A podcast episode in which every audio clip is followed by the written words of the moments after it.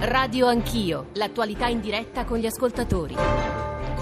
Sono le 9.07, tornate con Radio Anch'io, tornate in diretta da Torino. Adesso noi apriamo il capitolo dedicato al premio Roberto Morione, il premio per il giornalismo investigativo. Siamo circondati da moltissime giovani colleghe, da colleghe invece un po' più grandi, ma insomma sempre giovani, Giulia Bosetti per prima, e che vi presenterò una dopo l'altra eh, e vi faremo ascoltare soprattutto le inchieste finaliste perché adesso quello di cui vorremmo parlare e sulla quale eh, tema, sul quale vorremmo riflettere con voi ascoltatori riguarda la libertà di fare giornalismo in Italia, la possibilità di fare inchieste libere in un mondo dove il giornalismo è diventato sempre più difficile. Eh, tra l'altro la morte di eh, Daphne Galizia ci dice molto su che cosa significa fare giornalismo serio, di investigazione, di inchiesta. Prima però, eh, siccome siamo a Torino e sin dall'inizio della trasmissione e dal collegamento su, eh, con Radio Anch'io, abbiamo dato conto, e lo abbiamo fatto peraltro anche nei nostri giornali radio, di quello eh, che eh, sta accadendo in tutto il nord Italia, ma in particolare a Torino che la città che dall'inizio dell'anno ha visto più volte il superamento del limite massimo eh, di di diossine, quindi di, di, quelle componenti che determinano una cattiva e pericolosa qualità dell'aria, la città, scrivono tutti i giornali, in particolare la stampa, il principale giornale eh, della, della del capoluogo piemontese, Torino nella cappa dello smog, non aprite porte e finestre, quindi prima di aprire il capitolo giornalistico vorremmo darvi conto di quello che sta accadendo in queste ore, della voce dei, dei torinesi e della preoccupazione che c'è o non c'è in città. Eh, tra poco vi faremo ascoltare le voci che Nicola Ramadori, che peraltro è seduta qui eh, con noi ha raccolto in giro per la città eh, in questa ora che è alle nostre spalle, ma prima di nuovo i nostri riferimenti 335 699 2949 per sms, whatsapp, whatsapp audio, radio anch'io, chioccioarai.it. Quindi cominciamo da quello che sta accadendo a Torino in queste ore e poi apriamo il capitolo del giornalismo d'inchiesta. Ecco le voci dei torinesi.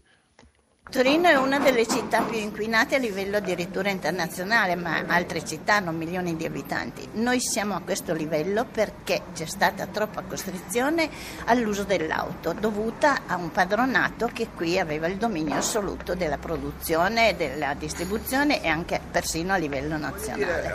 Io tengo sempre le porte aperte per, eh, per agevolare l'ingresso, adesso ho sentito di tenere le porte chiuse, lo sto facendo. Siete preoccupati? Un pochettino sì soprattutto per i bambini. Il disagio di bloccare le macchine. Per i lavoratori è un disagio enorme. Stiamo guardando la nebbia, speriamo sia nebbia e non, e non polveri sottili. Siete pronti semmai a bloccare tutte le macchine? a morire, siamo pronti a morire per la patria. Certo, respiriamo la polvere, poi ci dicono di non fumare. E noi tutto quello che sappiamo in televisione e radio. Poi i mezzi, abbiamo una disponibilità, stamattina un quarto d'ora aspettare il 10, no? Quindi eh, c'è problema di mezzi ma pubblici. voglia, è quello, ne diminuiscono sempre. È un problema di educazione, di rispetto di quello che è l'ambiente, che invece oggi non viene assolutamente curato. Ormai siamo pochissimi che prendiamo i, i, mezzi pubblici, siamo gli anziani e gli studenti. Secondo lei è, è giusto bloccare i mezzi privati in questo momento? Direi che era già da, pre- da, prevedere prima perché non si arrivasse a questo punto. Eh, sperando che piove. Dicono che domenica forse piove, speriamo. E noi da Torino continueremo ovviamente nelle ore che arrivano, nei giorni che arrivano a darvi conto di quello che sta per accadere. Adesso però vorremmo aprire il capitolo sul giornalismo d'inchiesta. Roberto Morione è stato un nostro grande collega, è stato un eh, grande giornalista d'inchiesta, il fondatore e direttore di Rai News e in suo nome è stato istituito un premio giornalistico e quest'anno è alla sesta edizione qui a Torino al Circolo dei Lettori. Noi ragioneremo molto di giornalismo e premieremo ovviamente i vincitori delle inchieste, quella sul video e quella sul web doc. Io sono eh, circondato dalle giovani colleghe, che peraltro sono tutte donne, saluto tutte, insomma, un saluto un po' generico. Qui accanto a me c'è una delle tutor che è anche una eh, collega molto più giovane di me, ma che già eh, a presa diretta eh, ci ha regalato, dato, regalato delle inchieste molto belle. Giulia, buongiorno, benvenuta. Buongiorno a voi. E ci sta ascoltando, forse anche qui ora si offenderà magari per la definizione che do, però un po' della la madre del giornalismo d'inchiesta televisivo d'Italia, cioè Milena Gabanelli. Milena, buongiorno e benvenuta. Sono molto orgogliosa di che madre è un nome fantastico, anche se non credo nello specifico, però l'idea di madre è molto bella. E Milena Gabanelli parteciperà a diversi incontri qui al Circolo dei Lettori sul giornalismo. Eh, Milena, da te arriveremo tra pochissimo perché eh, in realtà il premio è cominciato ieri sera, è cominciato con una serata dedicata a Giulio eh, Regeni, anch'essa seguita da Nicola Ramadoria, alla quale do la parola Nicola. Sì, buongiorno. Ieri sera alle 20.30 al Circolo della Stampa è stato organizzato questo incontro dedicato a uh, Giulio Regeni, la morte di Giulio Regeni e le, fa- eh, le fake news. C'era con insomma, anche Giulia uh, Bosetti che è sicuramente più competente, però lì appunto questo incontro è iniziato con l'esposizione del, di quel grande cartellone giallo che ormai a tutti è noto, che tutti abbiamo visto in tante città italiane, Verità per Giulio Regeni, l'importanza di continuare a mantenere alta l'attenzione su questo caso. In questo incontro è stata ripercorsa tutta la storia di Giulio Regeni e eh, fin dall'inizio è stata posta l'attenzione soprattutto sulla figura di Giulio, perché il, il, fin dall'inizio, fin dal, da quei giorni in cui appunto era scomparso, eh, i media eh, diciamo sono stati un po' irresponsabili, è stato detto ieri sera, perché non c'è stato un grande interesse sulla figura di Giulio. Si è parlato tanto del caso eh, Regeni, ma poco della persona eh, Regeni. E allora noi abbiamo provato in maniera molto umile a ricostruire chi era Giulio, sentiamolo in questo servizio. Questo è Giulio, un cittadino italiano, un cittadino del mondo che poteva aiutare tanto tutti, aveva visto avanti lui. È la signora Paola, la mamma di Giulio, a parlare perché noi questo ragazzo che aveva visto avanti non lo abbiamo conosciuto. Per questo il ritratto che ora azzardiamo a tracciare lo vogliamo affidare alla voce e ai ricordi dei suoi genitori. Il racconto della storia di Giulio inizia a Fiumicello, nel suo paese, e poi eh, il suo impegno sociale inizia da quando fu eletto sindaco del governo dei giovani di Fiumicello. Giulio aveva solo 12 anni, racconta Claudio Regeni, quando comincia il suo impegno sociale, 17 invece quando va in New Mexico al Collegio del Mondo Unito e comincia a guardarsi intorno e a scrivere. Scrive per un mensile triestino, ad esempio, dell'uragano Katrina e delle sue conseguenze in termini umanitari e climatici. Osserva, studia e indaga Giulio e nei primi articoli, già allora, emerge il suo senso critico, la volontà di trovare i retroscena scomodi di ogni scenario che descrive. Già allora lui sceglie la prospettiva, il protagonista, il suo punto di vista. Già allora lui sceglie spesso chi non ha invece scelta, i più deboli, gli ultimi e i dimenticati. I suoi studi si concentrano sul Medio Oriente, Giulio fa dei master in Inghilterra, studia l'arabo, va in Egitto e Tunisia. Sono gli anni delle primavere arabe e lui quelle rivoluzioni le vive, le decifra e le racconta. Torna a Cambridge per un dottorato di ricerca. Il suo interesse si concentra sui cambiamenti in corso nel mondo del lavoro in Egitto con una particolare attenzione ai sindacati indipendenti che si oppongono al regime. È così che Giulio nel 2015 ritorna sul campo, entra in contatto col mondo degli ambulanti, fa le sue ricerche e scrive sotto pseudonimo Paola Regeni. Giulio non andava in guerra, era andato a fare ricerca. Era un ragazzo contemporaneo, come ne abbiamo visti tanti, era andato a fare ricerca e invece è morto sotto tortura. È morto, ucciso, e torturato. Torturato perché forse era venuto a conoscenza di troppe cose, di troppe verità, scomode evidentemente per qualcuno. Giulio non era un eroe, non era una spia, era un accademico che studiava sul campo ed elaborava progetti da sottoporre poi a un ente per avere finanziamenti. Semplicemente Giulio era un ricercatore. Era un ragazzo appunto contemporaneo che studiava e mi verrebbe da dire del futuro, perché se non è stato capito nella sua così apertura al mondo mondo, allora forse è un ragazzo del futuro. Lui come tanti altri. Sapete. Come tutti coloro che decidono di osservare, capire e raccontare, studiare, documentare e inseguire la verità ad ogni costo, anche quando sembrerebbe meglio lasciar perdere, quando si rischia tutto, quando la voce diventa talmente scomoda da essere repressa. E questo chiaramente cambia completamente la vita non solo nostra, anche della sorella di Giulio, ma anche dei nostri amici, dei nostri vicini di casa, del paese Fiumicello.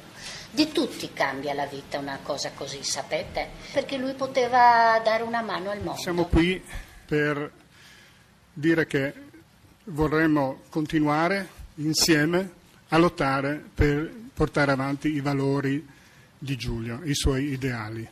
Grazie. Ecco, questa era la voce dei genitori di Giulio, il, eh, la conferenza, la prima conferenza forse che loro eh, fecero eh, l'anno scorso, a pochi mesi dalla morte eh, di Giulio. Eh, noi stiamo cercando di seguire questa scorta mediatica che è stata fatta pochi giorni fa dalla Federazione Nazionale della Stampa, così come da Amnesty, proprio per mantenere alta l'attenzione, soprattutto sulle indagini che in questo momento sono ferme. Allora ieri a questo incontro abbiamo eh, incontrato anche anche l'avvocato Alessandra Ballerini che appunto sta seguendo la vicenda della famiglia Regeni, l'abbiamo intervistata, sentiamo. L'altro giorno è arrivata una nuova ennesima denuncia da parte sua, da parte dei genitori di Giulio Regeni. L'Egitto continua a non collaborare, a che punto sono le indagini? Ma in questo momento sono a un punto fermo, eh, non c'è traccia dei video famosi che erano stati promessi che dovrebbero eh, aver ripreso il luogo dove, dove, Giulio è stato catturato, quindi la metropolitana dove è scomparso e ad oggi non abbiamo ancora visto il fascicolo che si è aperto presso la Procura del Cairo in seguito al ritrovamento del corpo di Giulio. Quel fascicolo insomma, lo aspettiamo quasi da, da 21 mesi, l'abbiamo chiesto in tutti i modi possibili, eh, con tutte le forme possibili e c'era stato promesso il 6 dicembre dell'anno scorso direttamente dal procuratore del Cairo, Sadek, che aveva promesso, guardando in faccia i genitori e stringendogli la mano, aveva promesso che era cosa fatta avere quel fascicolo. Ecco, stiamo ancora aspettando. Senta, i vostri consulenti in Egitto tra l'altro sono stati oggetto di minacce. Che tipo di collaborazione avete con loro nel momento in cui appunto il loro lavoro comunque è fermo, viene bloccato? Per me queste persone, l'ho già detto, sono, sono, degli eroi. Loro hanno rischiato e rischiano in prima persona. Il nostro consulente si è fatto oltre 130 giorni di carcere con un'accusa che eh, prevedeva anche la, la, condanna a morte. Hanno oscurato il sito del CRF, che è l'ONG per, per cui lavorano i nostri consulenti, eh, hanno occupato la National Security la, la sede e hanno cercato di chiuderla e hanno arrestato l'avvocato Ibrahim che collabora con le CRF CRF e che aveva scritto una parte del dossier sulle sparizioni forzate e che si stava recando a Ginevra in una conferenza all'ONU proprio per parlare delle sparizioni forzate e di Giulio Regeni. I genitori di Giulio si sono detti profondamente feriti dal modo in cui il governo ha rimandato in Egitto l'ambasciatore. Per lei, anche per lei, è una resa questa del nostro governo? Sì, è una resa incondizionata perché non sono state prese altre misure ed è stata vissuta così dall'Egitto che infatti subito dopo ha cantato vittoria e ha cantato vittoria con una recrudescenza proprio di, di aggressività nei confronti dei difensori dei diritti umani e in particolare dei nostri difensori.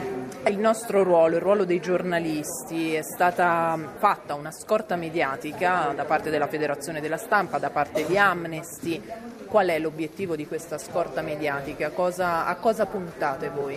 Beh, intanto l'obiettivo minimo è tenere alta l'attenzione perché è evidente che il regime egiziano mira a far dilatare i tempi e quindi in qualche modo offuscare la memoria no? e la coscienza. L'altro è eh, contrastare le bugie e i silenzi no? del governo egiziano e, e tutto quello di male che è stato detto di Giulio dal primo momento con falsità enormi, con falsità tali per cui in un depistaggio sono morte 5 persone, hanno ucciso 5 persone e l'altro è tutelare i, i difensori di Giulio perché sono a rischio. Era la voce dell'avvocata Ballerini, eh, legale dei genitori di Giulio Regeni, ci ha detto una serie di cose che credo poi potremo riprendere con Giulia Bosetti qui a fianco a me, ma più in generale in questa discussione qui siamo tornati in diretta dal Circolo dei Lettori eh, Torino, circondati da giovani colleghe e a, collegati con Milena Gabanelli, alla quale io vorrei fare due eh, domande essenzialmente. La prima, c'erano molti spunti nelle voci che abbiamo ascoltato sinora, alcuni passaggi, una voce scomoda tanto da essere repressa, qui davanti a me ho i dati di Ossigeno per l'informazione, tra l'altro è stato nostro ospite l'altra mattina la radio ne parla, con il numero dei giornalisti, dei cronisti in Italia che vivono sotto scorta, che hanno denunciato minacce, che hanno subito intimidazioni. A Milena Gabanelli due questioni. La prima, quanto è cambiato e quanto è diventato, se è diventato, più difficile fare giornalismo investigativo in questo Paese? La seconda, essendo circondati da giovani colleghe, che cosa suggeriresti loro? Milena. Allora, io non credo che sia cambiato, insomma, un po' di anni ce li ho e ho cominciato 30 anni fa. Eh, non vedo, n- non ci sono stati cambiamenti mh, nel senso che è più difficile di allora fare questo mestiere. Eh, le difficoltà sono sempre le stesse con la politica, l'imprenditoria, eh, la difficoltà ad innescare reazioni che così nella mia lunga esperienza trasversale eh, non ha visto cambiamenti significativi, anche se voglio dire, per un giornalista il suo dovere si esaurisce nel momento in cui ha informato persone che prima non sapevano una cosa e poi lo sanno. No? Eh, quindi sulla reazione della popolazione che si indigna e che pretende le dimissioni di Tizio, di Caio, mm. piuttosto che eh, sono, non sono mutate. Eh, per chi si approccia a questo mestiere, le indicazioni, il suggerimento che io do ehm, è quello di non demordere, perché è difficile, i tempi sono, sono lenti, pagano poco. E questo è il punto. Quindi uno non ce la fa a mantenersi se non riesce, non ha la fortuna di essere assunto o di essere raccomandato da qualcuno. Ma se non ha, come dire, procede nella normalità, deve fare un altro lavoro per mantenersi e non mollare il suo talento, il suo, la sua passione, perché presto o tardi da qualche parte lo porta è andata così per me e non ho nessun motivo di credere eh, che possa andare diversamente.